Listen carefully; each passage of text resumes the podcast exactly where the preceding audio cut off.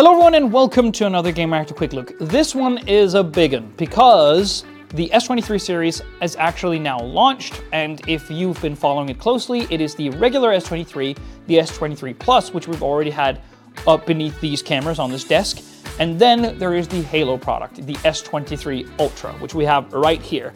And it's actually been, I think, two years since I've held one of these things. I've, I've let Kim have all of the fun with the uh, the S series for a little while, but I've just forgotten how well it feels to have a, like, I was about to say a note, but it, because it is a note in everything but name, but how nice it is to hold one of these things. Like Samsung just knows hand feel, they know materials, they know production design. It's absolutely awesome to hold one of these things, particularly, I guess, when you put a cover on it, because these edges can be a bit sharp and dig into the palm of your hand. That's just the cost of having a very boxy design.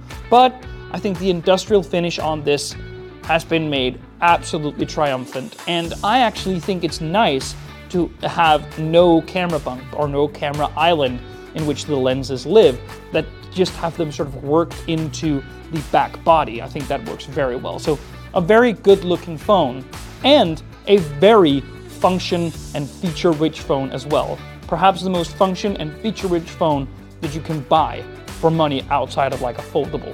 So the main thing that offsets this from the rest of the lineup of competitors on the market is obviously still the S Pen. Now, Samsung chose last year to bring the Note back, but to bring the Note back into the uh, the Ultra S phone every single year. So there is no Note in August as there was last year.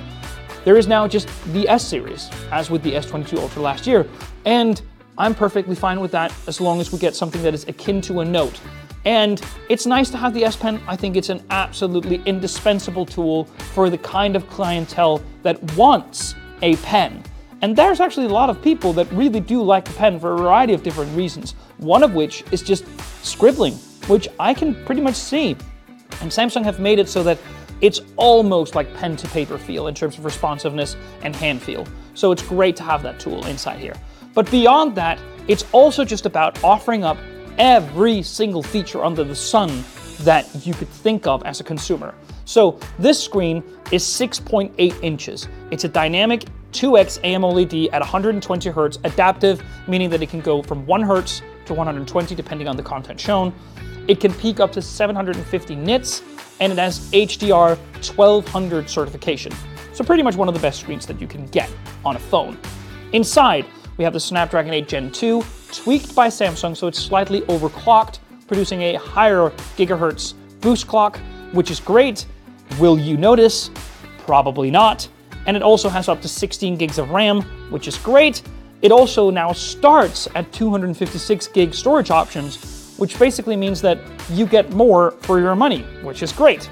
The battery, even though that the S Pen itself takes up a little bit of room, is 5,000 milliamp hours it lasts you something along the lines of two days, which is mainly down to the Snapdragon 8 Gen 2 just being a better optimized SoC for battery usage. The aluminium frame is fantastic. It is also partially recycled, which is great. And then there are the cameras on the back. Oh, by the way, just before we get to those, obviously IP68 dust and water resistance, obviously wireless charging, and obviously they don't give you a charger in the box, just so you know. There are five cameras here, five. That's insane. So that basically means that you get a 200 megapixel standard wide. You get a 12 megapixel ultra wide, which has a really wide field of view, which is great. Then you have two telephoto lenses. One is 3x optical zoom, the other is a 10x optical zoom. There's been a lot of tweaking on the um, computational photography side between generations. That basically means that you should have better color science, better color saturation, better focus. It just means that the algorithms which cleans up the image after you've taken it should just make for a better picture. But obviously, stuff has happened to the hardware as well, basically meaning that now when you have 200 megapixels to play with, well, there is a more delicious and natural bokeh and field of view, basically meaning that the focus in between layers of a photo will be more clearly defined. It also means that you're gonna have to be more careful because of the shallow depth of field when you line up a subject. But if you choose to take 200 megapixel photos, which would be absolutely insane, you do have a lot more detail to play with in post. So again, it's possibly, possibly just the most versatile camera system that you can think of. Now, the 256 gig version, which is now the main, you know, the main starting price, is 1400 euros. That's 400 euros more than your S23 Plus. Now, is there 400 euros worth more here? Possibly. I mean, just holding it in my hand, I'm, I'm, I miss the, the Note, I miss the Ultra series because Samsung just makes great handsets for that, this kind of stuff. Thank you so much for watching. See you on the next one.